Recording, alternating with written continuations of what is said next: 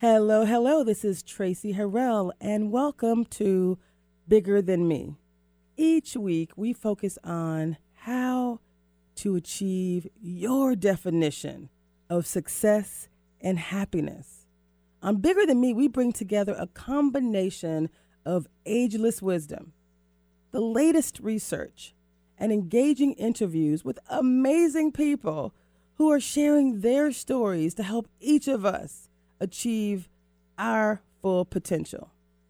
Your journey to transformation begins right now.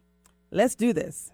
Oh my goodness. Once again, I am I'm I'm just excited to be in a position to do this show called Bigger Than Me with women that are bigger than me. and what I'm really excited about is today is International Women's Day. Ah, yes. And I have international women here with me. But what we're going to talk about today is we have elders of distinction with us, elders in our community, elders of distinction who are going to share their lessons learned, their success strategies in life on a number of different topics. I'm so excited. So we're going to do introductions first. And, I know one of the things I said to each of you, and I, and I love you all, but one of the things I said to each of you is, I love that you've each lived a life on purpose. You've done amazing things. So just introduce yourself to the audience real quick and how you've lived your life on purpose. So say your name, who you are, and how you've lived your life on Starting purpose. here? We'll start with you. My name is Dawn Mason, and um, former state representative uh, in Seattle, Washington. And I um, have lived my life on purpose through intent. Uh, everything I do is done with intent, with a purpose. How does this get me? Every decision, how does this get me to where I want to go? Mm. And where I want to go is to, at the end of this life, having uh, got over the hurdles that have been placed in front of me Mm. and been able to pass the baton on to the next run. Mm.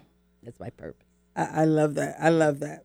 We'll come. We'll, obviously, we, we, we only have an hour. This is going to be the fastest hour of my life because there's so much I want to pull out of you, and each of you have really impa- impacted my life in a number of different ways. So we have another elder in this community, Miss Kibibi. Tell us your name, who you are, what's your claim to fame, and how you've lived your life on purpose. My name is Kibibi Monet. pull the mic a little bit towards you. Surely. Perfect. Sorry about that.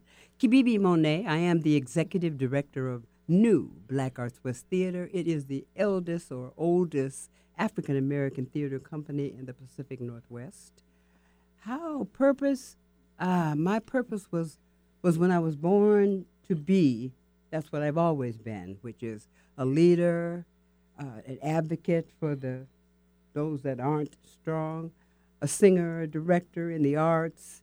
Um, live your life on purpose, and that's what my Creator has always done. And you, you've done some amazing things. We're going to come back to you Okay. as well. Some of the amazing people you've seen. I visited her in her home, and, and, and just like time I've spent in, in your home.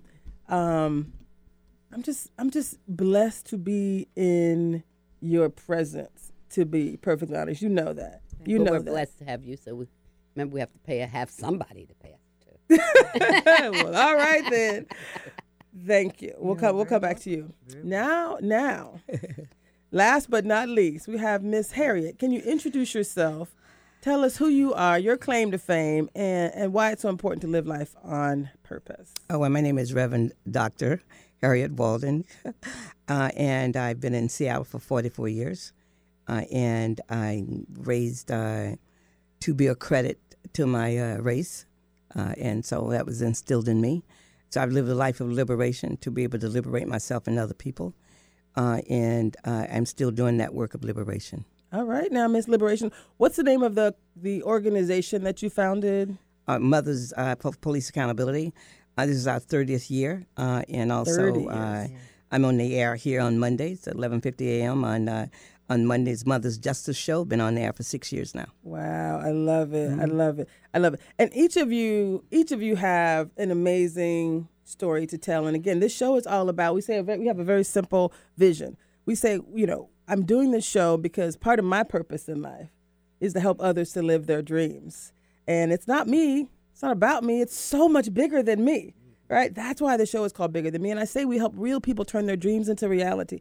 We help them turn their hopes into how. So today we're gonna we're gonna hear from you on how you've done some of the things you've done. You've raised amazing children, amazing children. You've you've been in a marriage for 30 years, right? 38. 38 years, over 30 years, right? But you each have areas of distinction and things that you've done. So we're gonna talk about that. We're just gonna jump right into it. Does, does that work? Sounds Right. good. Love it. So, one of the things I love about each of you, the book that I, I've written a few books, and one of them, the one we're talking about um, in, in a presentation that I'm doing for high school in a few weeks, it's called Loving the Journey and Living the Dream.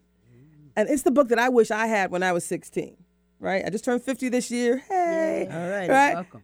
Thank you. Welcome to the, to the Big Girls Club. right, is that what that's right, that's is? right, Am I an elder beginning. now? What is it? No, no, no. In what- practice, what- in practice. Elder in practice. So we were going to have you define. When I say we have elders in the building who are going to share their words of wisdom, some people don't even know what an elder is. So can you, Representative Dawn Mason, tell us what is an elder? What is an So, elder, and why is that in- important to our community? in most of our um, the global majority um, populations and global majority are those of the melanated people we're the majority of the humans in the earth and then there's a global minority of those who are non-melanated Okay. and so the cultures of the um, global majority all respect elders Mm. and uh, you'll never hear them say, I don't like my mother, I don't like my grandmother, I don't speak to my grandmother, my grandmother doesn't like me, my grandfather is, you know, whatever. So, an elder of distinction represents, um, uh, it, it comes out of actually some work I've been doing with younger people. I work a lot because I pass batons. That's, Yes. That's what I do. Yes. And so they decided that they wanted to know who they could trust, whose voices they could Mm. trust, who they didn't. So about 15 years ago, we created the Elders of Distinction. Mm. Uh, starting first with Tony Benton was doing a program, and then now I work with Wyking in Africa Town. So it's out of Africa Town now, as we develop that. So an Elder of Distinction has created a legacy Mm. that's sustainable Nice. that will live beyond them. They continue to get up every day and do the work that their purpose says they should be doing. nice. Uh, it's not an award of giving their flowers while they live. They're still and they're they're healthy, so they represent uh, elderhood, being old and healthy, Mm. and so or um, not letting elder health keep them from doing. Because Mm. when you, you get kind of weak when you get older, but you have to keep going. Mm. So we're setting a model of how to live long, healthy lives. And then um, they do pass the baton. So to be an elder distinction, you have to be willing to not have your hands gripped around that baton so hard. They, what I call those old arthritic our hands and just won't let it go. They've let it go, and so therefore we can sustain what we have, the legacy we made, and that's an elder. So- and they're wise, and they're Mhm. wise. Being old doesn't make you an elder. There's old people and some older people you should not ever listen to. I They love never were wise. They were, They were never intelligent. Being old is not the It same not as being an an elder. elder, a wise elder. No, exactly. To your right. point, we since the So beginning that's an elder of distinctions. It's a very high, and our we have a superior elder of distinction, and that's Dr. Maxine Mims, who just turned Mm. 92. Uh, yes, we're definitely going to have her on the show uh, to talk about many, many we all amazing things. try to model her. So she was your mentor, She was everyone's mentor. right? So Exactly she like is that. continues Yes. to mentor. She wasn't everyone's mentor, but those who have been any the any African American or even maybe even whites or others who are successful in reaching their purpose, chances are they know Dr. Mims in the either in a primary, secondary, tertiary way. Yes, you told me a story about Dr. Mims and Maya Angelou. Yes. They're you- friends. They were very, very good friends. And um, um, You said there was a phone call about her birth, her birthday party. I'm not going to tell you whole story. I Okay. actually I used to live with Dr. Mims when I was in legislature. That's how I could become an excellent legislator and do what I had to do. I lived with her, and that was a blessing. And doc, and they and Dr. Maya Angelou called one morning and says, "Mox, is this you?" And I was like, "Who is Angela?" Anyway, and then the conversation went on. But I had a chance to hear her voice at Dr. Maxine himself yesterday. I, I love it. I love it. So, what what we're going to do today? We're going to talk about a number of different lessons learned from each of you.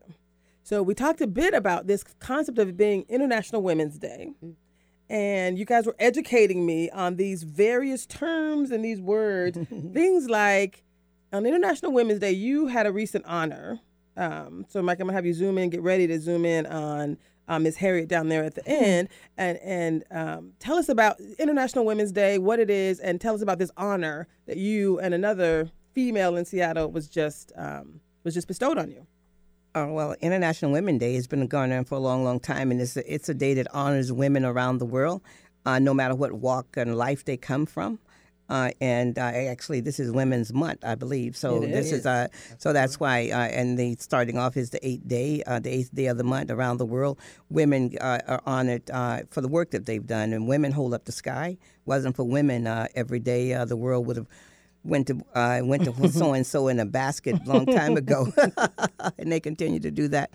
And so the International Labor Organization uh, on it uh, came to Seattle, and I uh, Chief Carmen Best and myself uh, was uh, photographed uh, together as uh, women uh, continuing to do uh, to work in coalition together to make to make the city a better place. I love that. Yeah. How wonderful! Congratulations. Uh, thank you. Yeah. Thank, you. Yeah. Thank you. Thank It is a huge honor. We're gonna It have we're gonna invite our, our black female uh, police chief Yes. on the show as well because be. I think a lot of what you do when you when people hear the term um, your show is called the Justice Mother's Justice Show, and we our, our goal is to keep the grassroots voice alive, not only here but uh, uh, but around the country. And so we interview people not only here but around the country. Tomorrow, my guest is going to be Francis Oliver from Sanford, Florida, talking about organizing down there and getting people out to the polls uh, and uh, all the stuff that they're going on in Florida right now. Souls to the Polls. We're both from Florida. That's right. That's right. That's why I started listening to your show when you're on the uh, on that Saturday because I endear all Florida people. So that's why I listened to your show two years before I ever seen you because I listened because you were from Florida. So, that- Aw. so that's why I listened. Southern Belle. Yeah, that's right. Rolled Saving up here. Your show seems to be attracting. Last week, Tanisha Williams, she's from Florida, and uh, She is. my father's family is from. My father was born in Perry, Florida. Oh, yeah, well, yeah, see, I love yeah, that. He has a lot of Florida energy. You, What, what what I loved about you when you when she said she was a Florida girl and you said you're a how did you describe yourself? oh, I, I was born in New Jersey. Yeah. So I'm in New York. I, I grew up outside of Harlem, New York, in northern New Jersey, uh, just across the Hudson River. And I tell people I'm more like a New York Jew than I am a Southern Baptist. I'm very New York. I'm very New York has. So I believe that there's ethnic, racial cultures, but there's also geographic cultures. And my mother was born in New Jersey. My father was raised in New Jersey. And so I'm very eh, right outside of New York, Hudson County. So we're very, very Pan Africanist. We're Garveyites. We're, you know, Moorish Americans. All those things. The Harlem, they brought Right, the Harlem right, right. Renaissance brought out, and so very, very much that. And so that has its own character and personality. So sometimes I, uh, uh, it bumps up against people and things because they see me as African American and they expect me to be the wonder of being a Southern A Southern and I'm yes. not. Mm. I'm different, which Wh- have a which- little edge to me. You- we, we all are fairly a bit edgy in a good way, in a really In good, good way. way. Because what I love about each of you is you all talk about. Um, were you going to say something, Miss Harry? Uh, no, no, okay, I no, saw, I no, saw you no. lean No, no, forward. no, when no, no, when no, the radio course lady not. leans forward, I just lean back. Ah, well, My you know, elder is mean, about to say something. No, no, no, no, no, no. I'm, you know, you're the host of the show and I'm a guest, so hey, I'm Listen, here. this is all about me hearing from Yeah. you. So this is no Yeah. turns. It's Anybody wants to speak, All it's bigger so- than me, baby. Yeah, yeah, yeah, Thank yeah. you for that. So what I also love about you, the thing you're very different women, very different in so many ways, but also very similar. So again, the similarities. This show is all about helping others to achieve their dreams. And I know we talked about energy, positive energy, and and and when I asked you, we came in and Mike had this special coronavirus, Corona nineteen virus protection. We all washed our hands coming in the building. He's wearing gloves, right? So, and when I asked you about that, I was like, hey, let's meet for lunch at Applebee's, and I was like should we meet at Applebee's? Are you guys okay with that? And I loved your response. You were all like, we're good, stress free.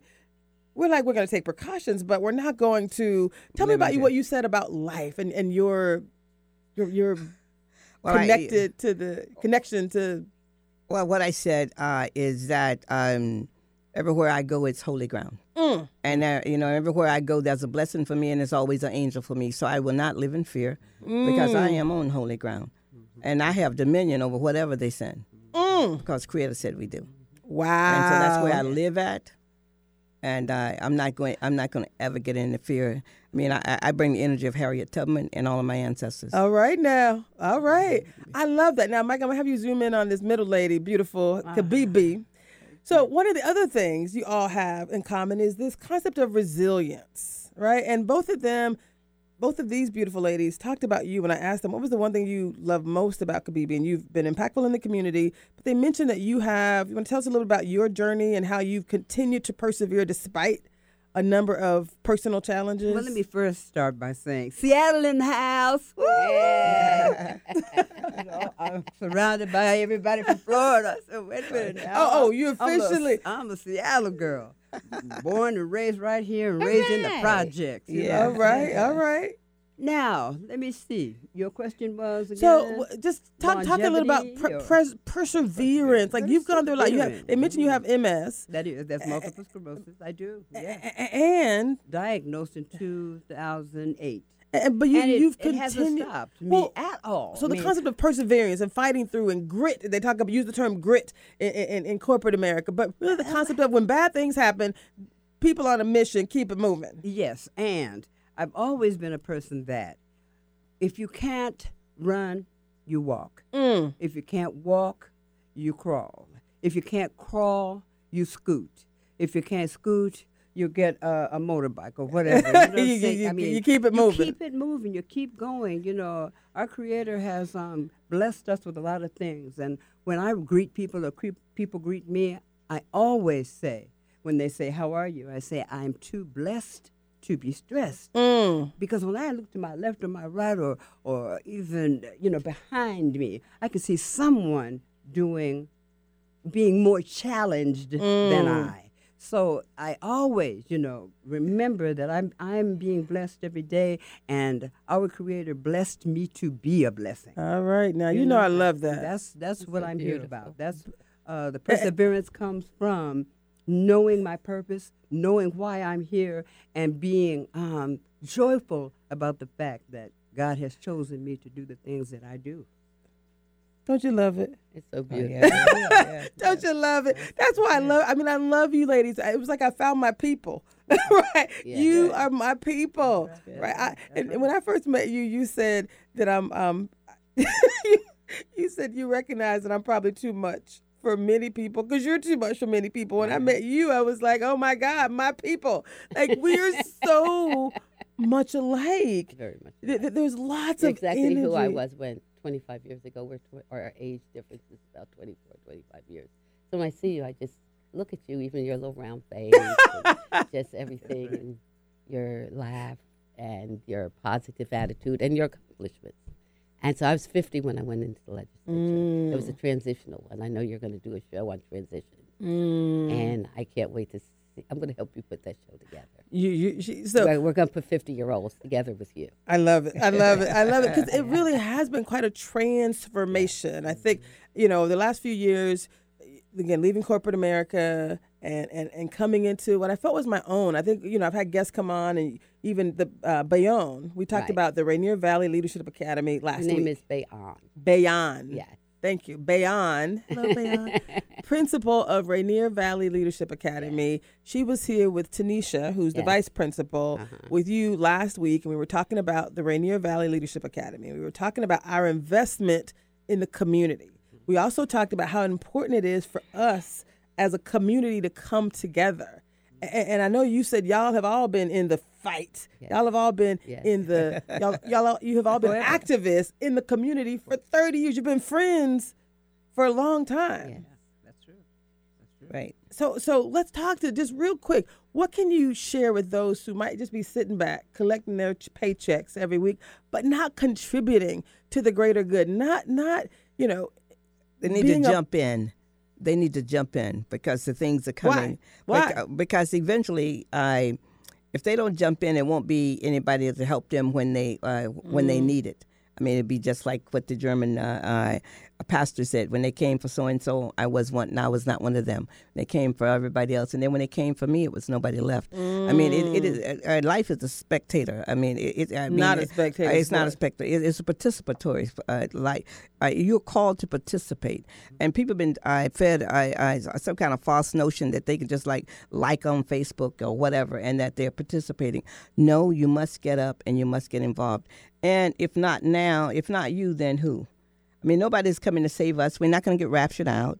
You know, I mean, really, it is really about us every day.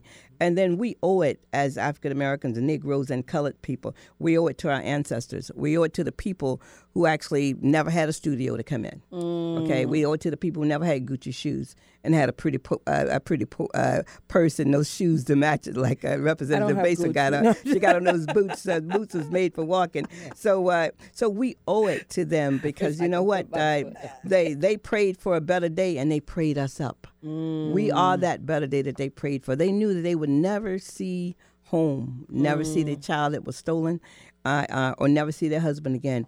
But they looked up to the sky, and uh, and they knew one day one day a better day was coming and we are mm-hmm. that better day that they prayed up for. And so is the people who home and don't know it. And so our challenge is to say come on you know why? Come on we're going to love you up. I mean and uh, as mm-hmm. my friend down in portland said we're going to love you up because love is here and we're going to keep it mm. moving. We got something you want to want to take that I- kibibi Well, I was thinking, you know, as you were talking, that, you know, actually, I am in touch with that African that didn't jump overboard. You know, a mm. friend of mine said to me once, Ooh, I couldn't have made it. I would have jumped, or I'd have killed myself, or something other than what happened in their lives. Uh, I would have never gone through it. I said, Well, baby, you did. Because you wouldn't be here to talk right. about that That's at right. all had that DNA, that person, that African in you not jumped. I went Mm. to Africa and they have above certain doors in, in uh, the slave castles, they call them something do else. do return You hear what I'm saying? Anyway, over the doorway, they had the doorway of no return. I walked back through that doorway and I said, You are a lie. I'm back. Because I am back. Wow. We've got to connect with from where we came. And when we talk about shoulders, standing on shoulders, we're not just talking about uh, Marcus or Martin, or we're talking about all the way back to the beginning. Those are the shoulders that brought us to where we are now right. that we mm. stand on. That's right, I mean, we're learning lessons now that the ancient Africans were teaching the world. So mm. we're just a continuation of that. So let's stop the separation of that. Let's stop thinking that the word ancestor means something that doesn't that's not connected to us. When we say mm. ancestors, we're talking about relatives. All right, Those are my relatives. I love it. I, I love it. And I know you have something to say about connectivity and community. So, I'd like to say to African Americans or that are coming here to Seattle, Seattle is not an easy place. It's never been a place that has a large population of African Americans, but they've had um, incredibly wonderful, because we are a diversity as you know, from all over, whether we become African Americans from Chicago, Detroit, North, South. Um, here we are. And um, we had a rough spot and we weren't paying attention. We were living so well that we allowed others to take what we had. But we're rebuilding it. And so now it's a time for those who have come. When I came, we were building a community. I came here in 1968, April 22nd, just, you know, about this time of year. It was so beautiful. I remember, I think it's the rhododendrons and seeing the beautiful mountains that made me, yeah, yeah, yeah, stay here. And I had just left. Uh, I was a community working in the community in Newark, New Jersey.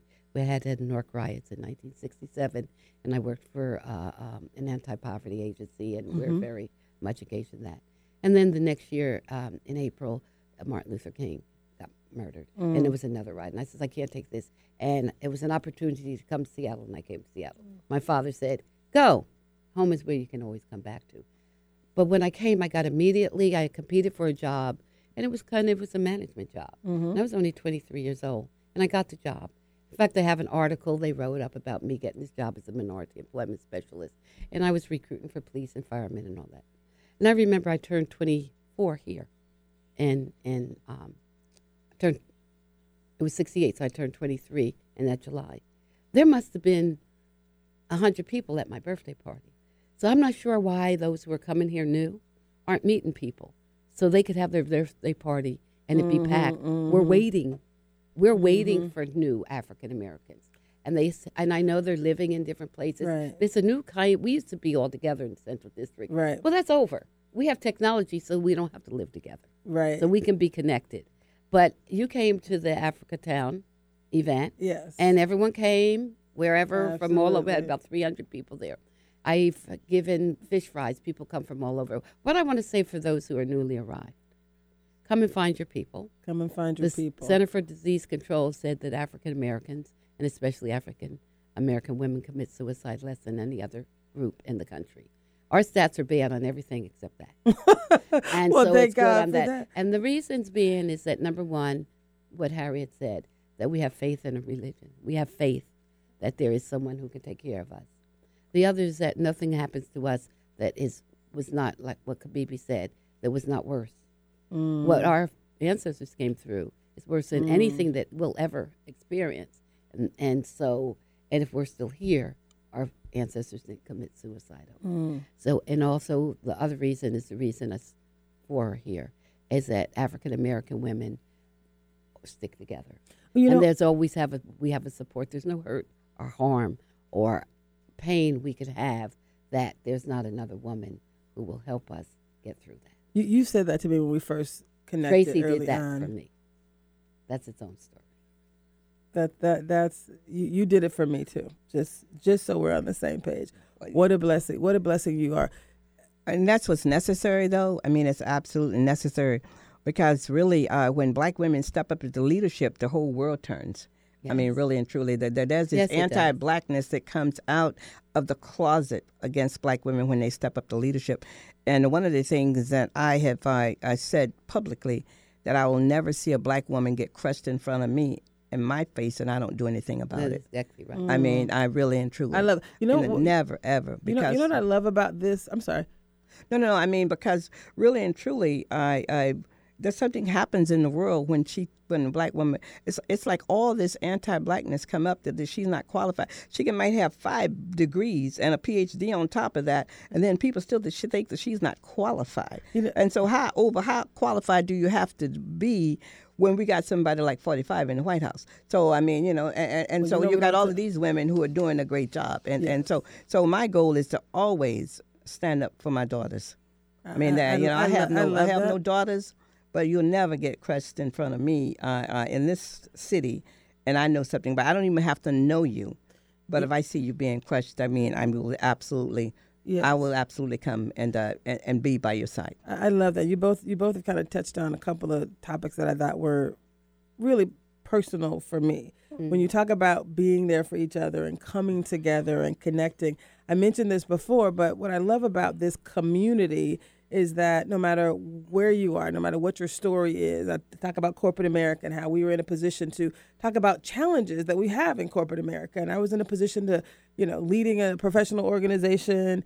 Um, and we did a think tank, National Black MBA Association did a think tank around uh, corporate America and, and, and blacks in corporate America and challenges to advancement. We know what the challenges are. We know about unconscious bias and and unequal performance standards and similarity bias and all the things we know about um, la- lack of accountability measures. We know about those things, and what what the interesting aspect is we know about them, but we don't tell our stories. So it wasn't until I mean, I mean, I had I had youth coming to me wanting to commit suicide. So when you said that, that when I think about in the in the last two years that I was at Microsoft, about seven people that I know closely, family members and dear friends, passed away. That's a lot of death, A lot. a lot, a lot of grief, a lot of things. But we don't get to grieve, right? Black people, black women, we just praise God and keep it moving, right? Like right, celebrations of life and the like.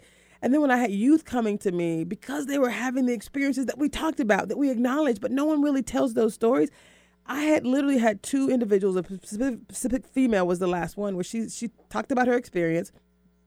You know, Microsoft talks about it. They'll, they'll define what it is, unconscious bias, right? Race, deep racism. Well, you know, wh- whatever you want to call it. Yeah, but at this yeah. point, they call it those other things. That's what they call and it. And so, Bias, you know, unless we're taking action, and, and honestly, when I experienced the same thing, even I didn't know how to act, and that was kind of part of the reason why I um, started the show, even though it's on a political show, even though I don't talk about racism, I don't talk about those things, it's only because I couldn't. Honestly, I had my own trauma that I was experiencing, and instead I said, let's help make the world a better place. Let's focus on making the world a better place. Let's that's what we do, right? Is we try to help others. And so at the end, this is just real quick. So just at the end of the day, what I'm saying is part of where I am now is it a better place, right, to be able to help others Right. before that happens to them. That's when you right. mentioned the slave ship, swear to God, no lie, I've actually had in my own mind, I felt like I was. If, what if you were back in the days of slavery?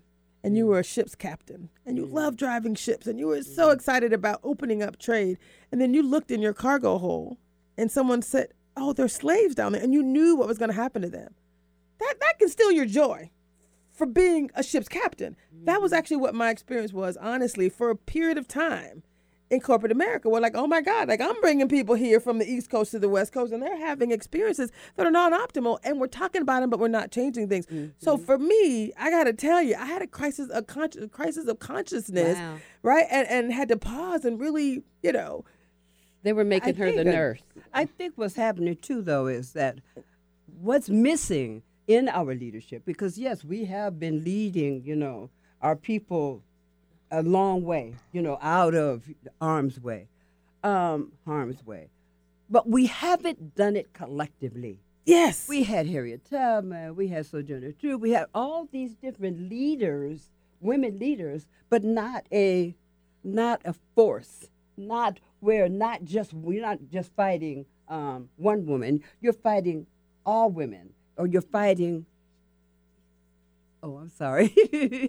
well, you're not just fighting, you know, uh, alone. And a lot of our battles, it seems to me, have been individual battles rather And than can't be force that- of, of, of women. So that hasn't been my experience. I have never been alone. I have never been without other women and even men. I'm uh, like I said, I was raised by a father who was a coach and is always a team. Mm, I was love part of that. a team always. And I even now remember last week we talked about the collaborated community. I build communities. I've never been alone. No one, when I went into office, it was hundreds of people came to do that. Uh, when I look in the world, I think of uh, Ida B. Wells, and now they're going to actually they've they might just pass the anti-lynching bill that she put her life together for. I'm impacted by a woman that I never met who lived years ago. So I have, and I, I understand where you're I'm coming talking from. collectively, yeah. Yeah, Right, and, yeah, I, and and I- I I'll see. jump in, too, But I. I live in a spirit world, Mm-hmm. so the collection isn't always um, visible, physical. I actually am very spiritual, Mm-hmm. and Harriet is too. So she and I just be knowing things. Harriet, Well, Harriet- one of the Harriet, things. turn uh, around and face. I think he wants you to scoot over to the left. Okay, perfect. Okay. Yeah. Well, uh, one of the things though that I, for me, uh, that I've um, noticed in in this town, uh, is that um, a lot of the things I was doing, a lot of things that I was doing, I um, I did start out doing it by myself. Okay, and then uh, I I and then what I did is called myself like one of my sons who's running for for uh, office calls himself a lane maker. Uh, and then I created the lane, and other people followed or came to work with me. I I mean, it. and then that's really uh, how it's been for me in Seattle. well, Harriet, I you did- knocked on my door. I helped you. Well, I, well, I did, but I created the lane, and people did come and help me. I mean, I, I stepped Yeah. out, and other people did Yeah. come, I- I uh, love and it. that, and, and that's really. And then even when I started my my business, I mean, I wanted to replicate community in Seattle that I had in the South. To me, community in the South was somebody always asking me, "How are you doing today? Right. How's your family? Tell your mm-hmm. grandmother I said hello." I created that community everywhere Right. I went in my nursing home. So I had a business at 80, 80 nursing Home. So I created, I've created everything that I needed to make my soul whole in this town. And sometimes it was with people, and sometimes it was with my prayer closet, or sometimes it was just, uh, uh, you know, I've been a new ager out there and another, you know, in the new age, new uh, thought religion uh, for 40 years. And so I, I've, I've all, all of my whole goal is always about expanding consciousness every day. How Mm. can I be different today? How can I think a new thought? And how can I go deeper in my spirituality to order to do the work of liberation? You have to have, for me, I have to have a well, and I think these three, the other two women here talk, talking, have a well that they go to. Kibibi is a poet in many Mm. things, and of course, uh, you know, the, um, uh, uh, uh, Representative Mason has talked about her well uh, that she goes to. So we all have to have a well that we go Mm. to in order to do the work of liberation Yeah. of African American people, Negro, colored people in America. We have to have mm. that well. And what I'm so inspired by the younger generation, the younger black women are talking about self care.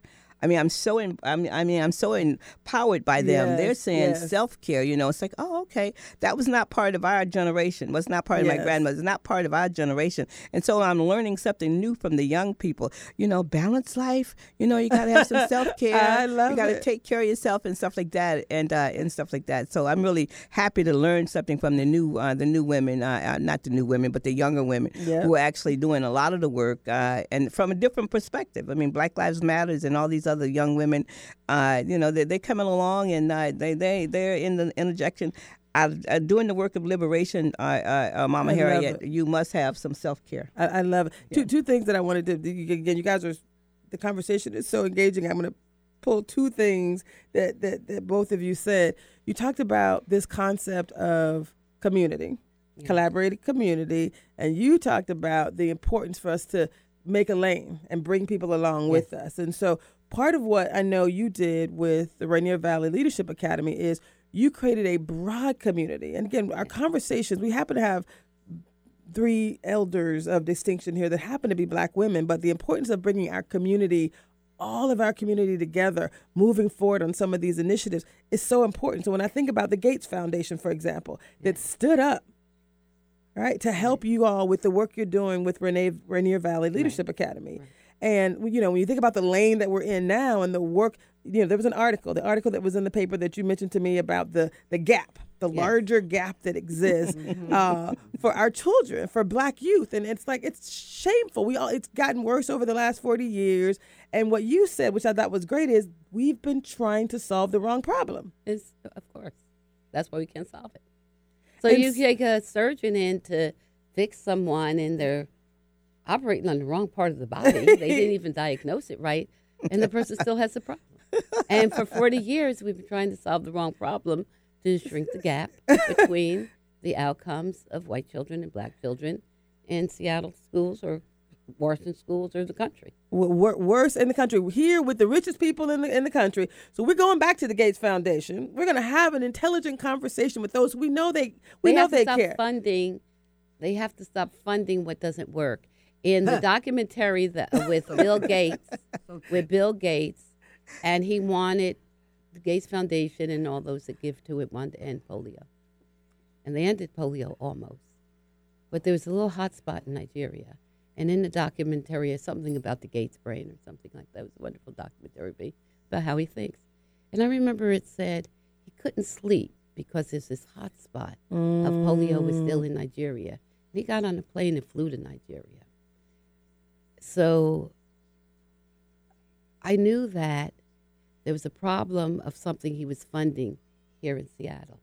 And it was the charter schools that Green Dot was running. He's putting a lot of money into them. Mm-hmm. And two had failed, and the other one was almost failing. And I couldn't sleep. Mm. So I had to go and check on that. But I couldn't figure out this is his town. Why could he sleep and see the failure of education he was funding? I'm sorry. But he couldn't sleep because of polio in Nigeria.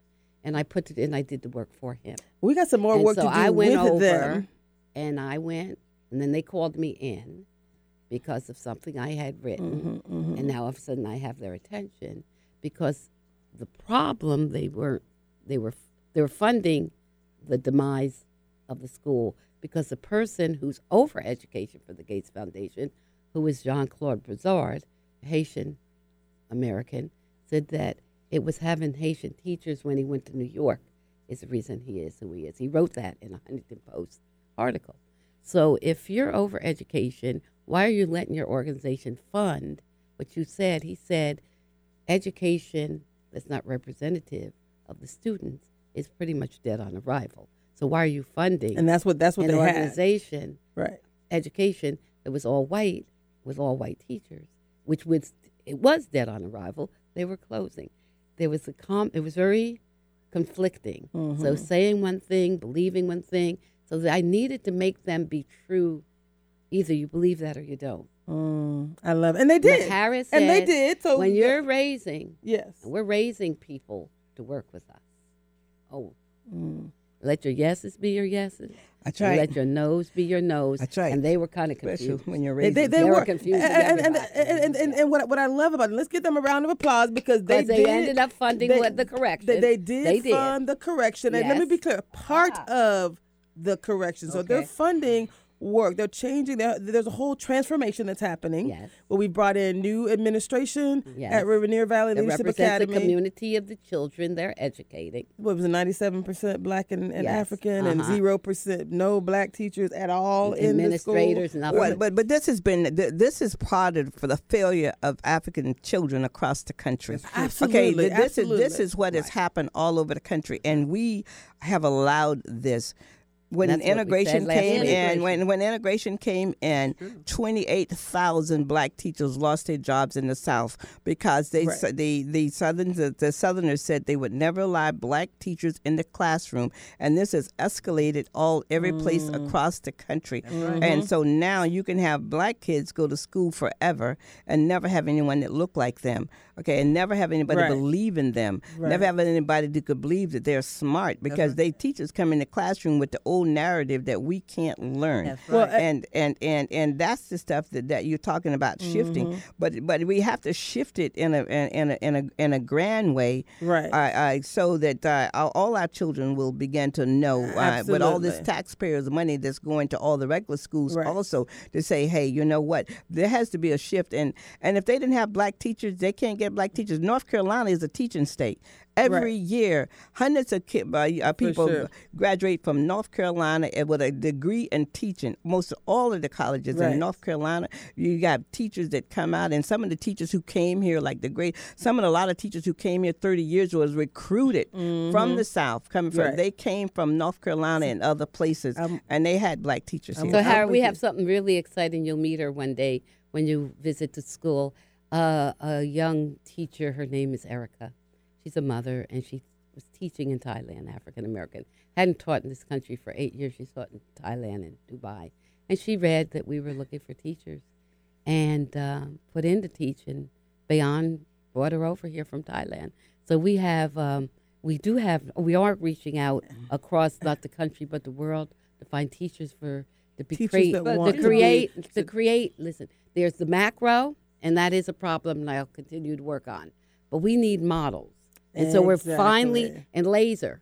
We are laser focused on a model that works, a prototype, Mm-hmm. Yes, one that yes. we But they just control, started opening and that one door, that though, Dawn, it- it- no, So hold no, on, no, hold on. no. We're gonna stay no one on this opened topic. it. We opened it. Yes. We no one will open nothing for I'm just us. saying, it just One minute, opened up. it didn't open up yet. worked. No, it didn't open up yet. We're opening it. I was just we gonna don't say- have the model yet. That's the Yes. collaborated community. Crooms, of High, clear Crooms Academy got the model out of segregation. It's it's a model So- somewhere. So okay, ladies, well so there ladies, is a on. I know what you're model. talking Uh, about. There is a model, but right now I'm I'm so focused as I laser uh-huh. on Laser Seattle, on African American children, mm-hmm. on the complexity of our population right here, and, And- all and these engage black back- people who are bringing blacks into our community. Mm-hmm. And we need to give them something to do to contribute back. We're Right. building a new community. We were gentrified. I can't take care of uh, middle Tennessee. I can't take care. I can take care. This the- school actually is right behind my house. It's literally That's in her backyard, literally. Low, laser so- focus I have to be to come up with the model collectively You know- around the world. We have a Nigerian over there. We have all Somalis, and we're going to put African American Africans together. That's the African American African Gathering I convened starting eight years ago. I have a vision. You talking about purpose. Every decision I make is toward that intent, and we're going to get there. We, we, we, we are Yeah. going to get there. So real Yeah. quick, th- so we got we got literally 13 minutes left in the show. So we're going to have Bayonne, who's the president, who's the principal of the school, come back in. We got we got some experts from around the country who Mm-hmm. are leaning in. We're actually going to invite someone from the Gates Foundation to join us as well Mm. to talk about their investment and why their investment is so important. But we're also going to challenge the Gates Foundation to actually fund the next step of this process. So when you think about the collaborated community. Mm-hmm. Uh, initiative. There's a lot more that they Everything can do has to be funded. right here in their backyard. So we're going to come back on that. It's be another conversation. Again, we got some successes we want to cover, but you guys are here. I got three ladies here, real quick. Who she has to say you, you got something you got to say? You got I to really it do. we got I- I literally mean, I tw- really- got, we, be we got fast. 12 It'll- minutes it left in the entire show. be. Just Yes. go ahead. fast, Go ahead. fast. Um, where I was coming from when I said uh, that they just started, what I meant by that was they were holding on to the funds, and I'm talking about Who's about they? They are the system. They are when we couldn't get hired or when we were He's getting asking you to hired focus on and your only microphone staying and only and to look staying in the um, camera. and okay, thank you. and only staying. Um, uh, okay, what I'm saying is we're now getting recognition, or we're now getting funding that we weren't getting to make the differences that we're making now.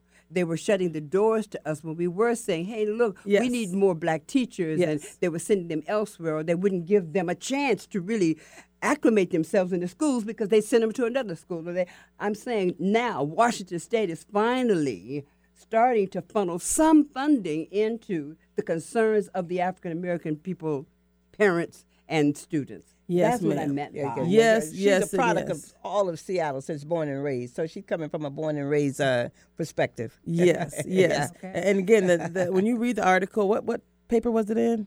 The Seattle on the Gap. Yes. It's Seattle Times. Um, it was in um, January uh, 12th, 2018. Oh, that's the gap that they said for 40 years. They- 40 years. And they, they do the same. And They do the same analysis nothing- every year. But then So the year after was interesting. They talked about African Americans in that article. And Harriet, the next year, they just talked about children of color. And I don't think they've mentioned African American as a distinct population sense. That's they why wanted to see if there was a the big people of color outcry. So like like they said, wanted we, to see if there was a big outcry. It was a brutal article, and there wasn't. But I don't cry out; I just do. So when they look again in 2021, yes. they'll do this article about this turnaround school that went from failure of African Americans, where they had 75% turnover of Right. the staff and 40% expulsion of students, that now people are coming from across the world to see this excellent school that African Americans have put together for their children.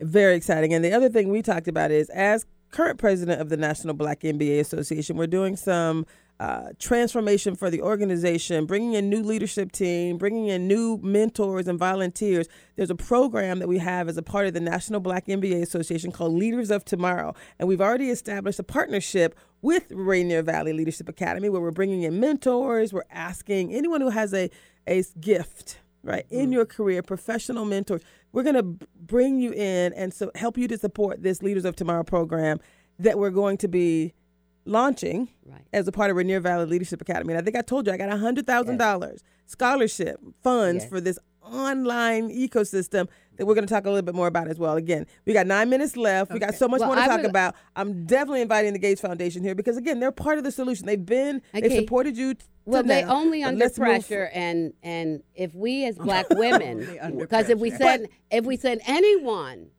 but clear thinking black women, so it must be the older ones. Yes, yes, To Gates, yes. Gates Yes. has put money all over the world and has gone nowhere often.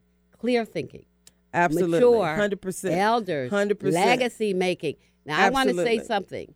So, Reverend Dr. Harriet Walden and I, she'll tell you, she's talked to me every night for three years on a project so hard. It took almost took my heart. I have a defibrillator now. My heart's fine now. To turn around a school that the not white folks took and messed up, but black folks. Mm-hmm. That's why I put the word clear. You want to know clear thinking. Mm-hmm. For whites, any warm black body will do. They don't care whether the outcome is good. They'll put they put money out there all the time. It's just wasted, Mhm. solving the wrong problem. But they put two grandma. You're talking about elders, so we'll just claim the elderhood. Two grandmothers who had a vision about education, and we turned a major failure and almost a critical loss. Mm. Black folks were just going to give a big asset to white folks, and Harriet went on the board. Then she brought me on the board, and it's something that I had been on the board before and helped build, but it was, and now we have. This is the end of it. We have the first place early learning center, a Mhm. Premier pre-K for children, run by blacks, mainly black women, our daughters. Mm. They govern it, they operate it, they teach it, Love it.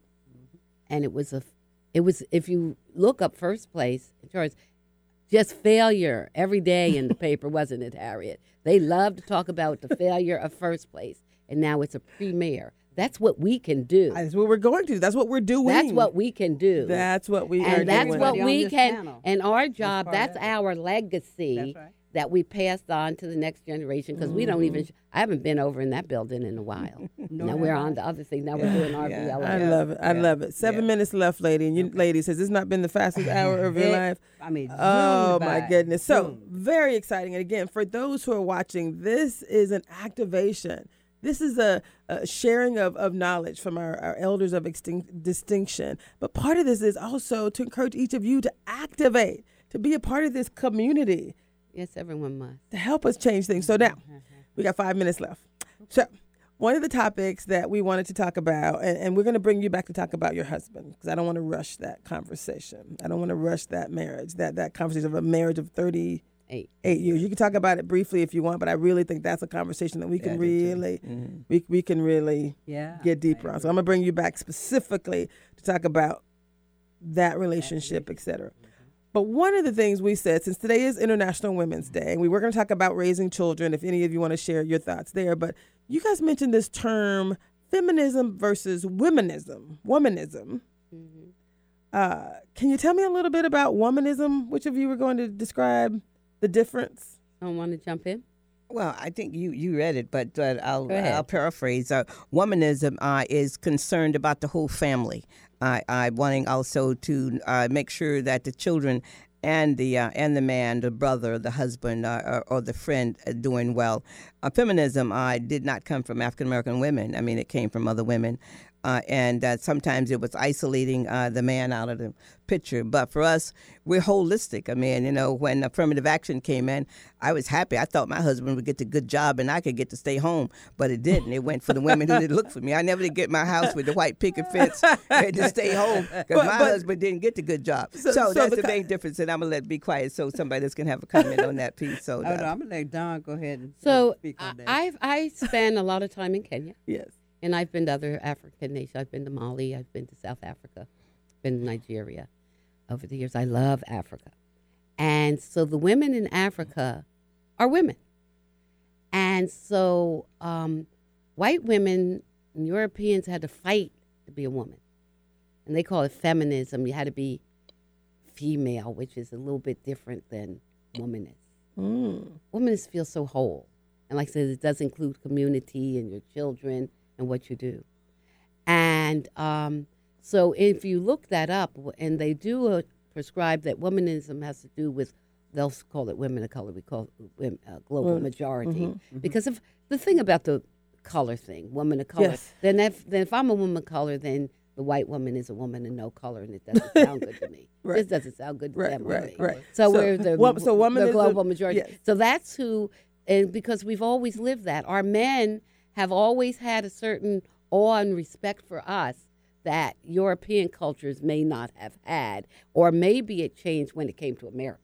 I don't know. I haven't been to European countries with European Mm-hmm, women because they might be women also. It might be an American thing, and so I'm not sure about that Right, one. right. But being a woman, I learned it from um, uh, Okay, Alice perfect. Walker. Used the word she's a womanist, and I kind of like. So I'm a woman. Alice Wa- Walker uses the word a womanist Uh-huh. Yeah, as uh, opposed a to a, womanist. feminist. Yes, a It is womanist. more, more about family, Right. more about culture, more about community. So we have two minutes left. So we're going to ask you ladies to end with any final words of wisdom. We're just going to kind of go this way really quick on how do you live your best life? Any final words for someone who's watching? 30 seconds. We'll start with you, Harriet. Oh, well, my, you know, I would say just uh, come as you are, and we're going to love you up, and life is good.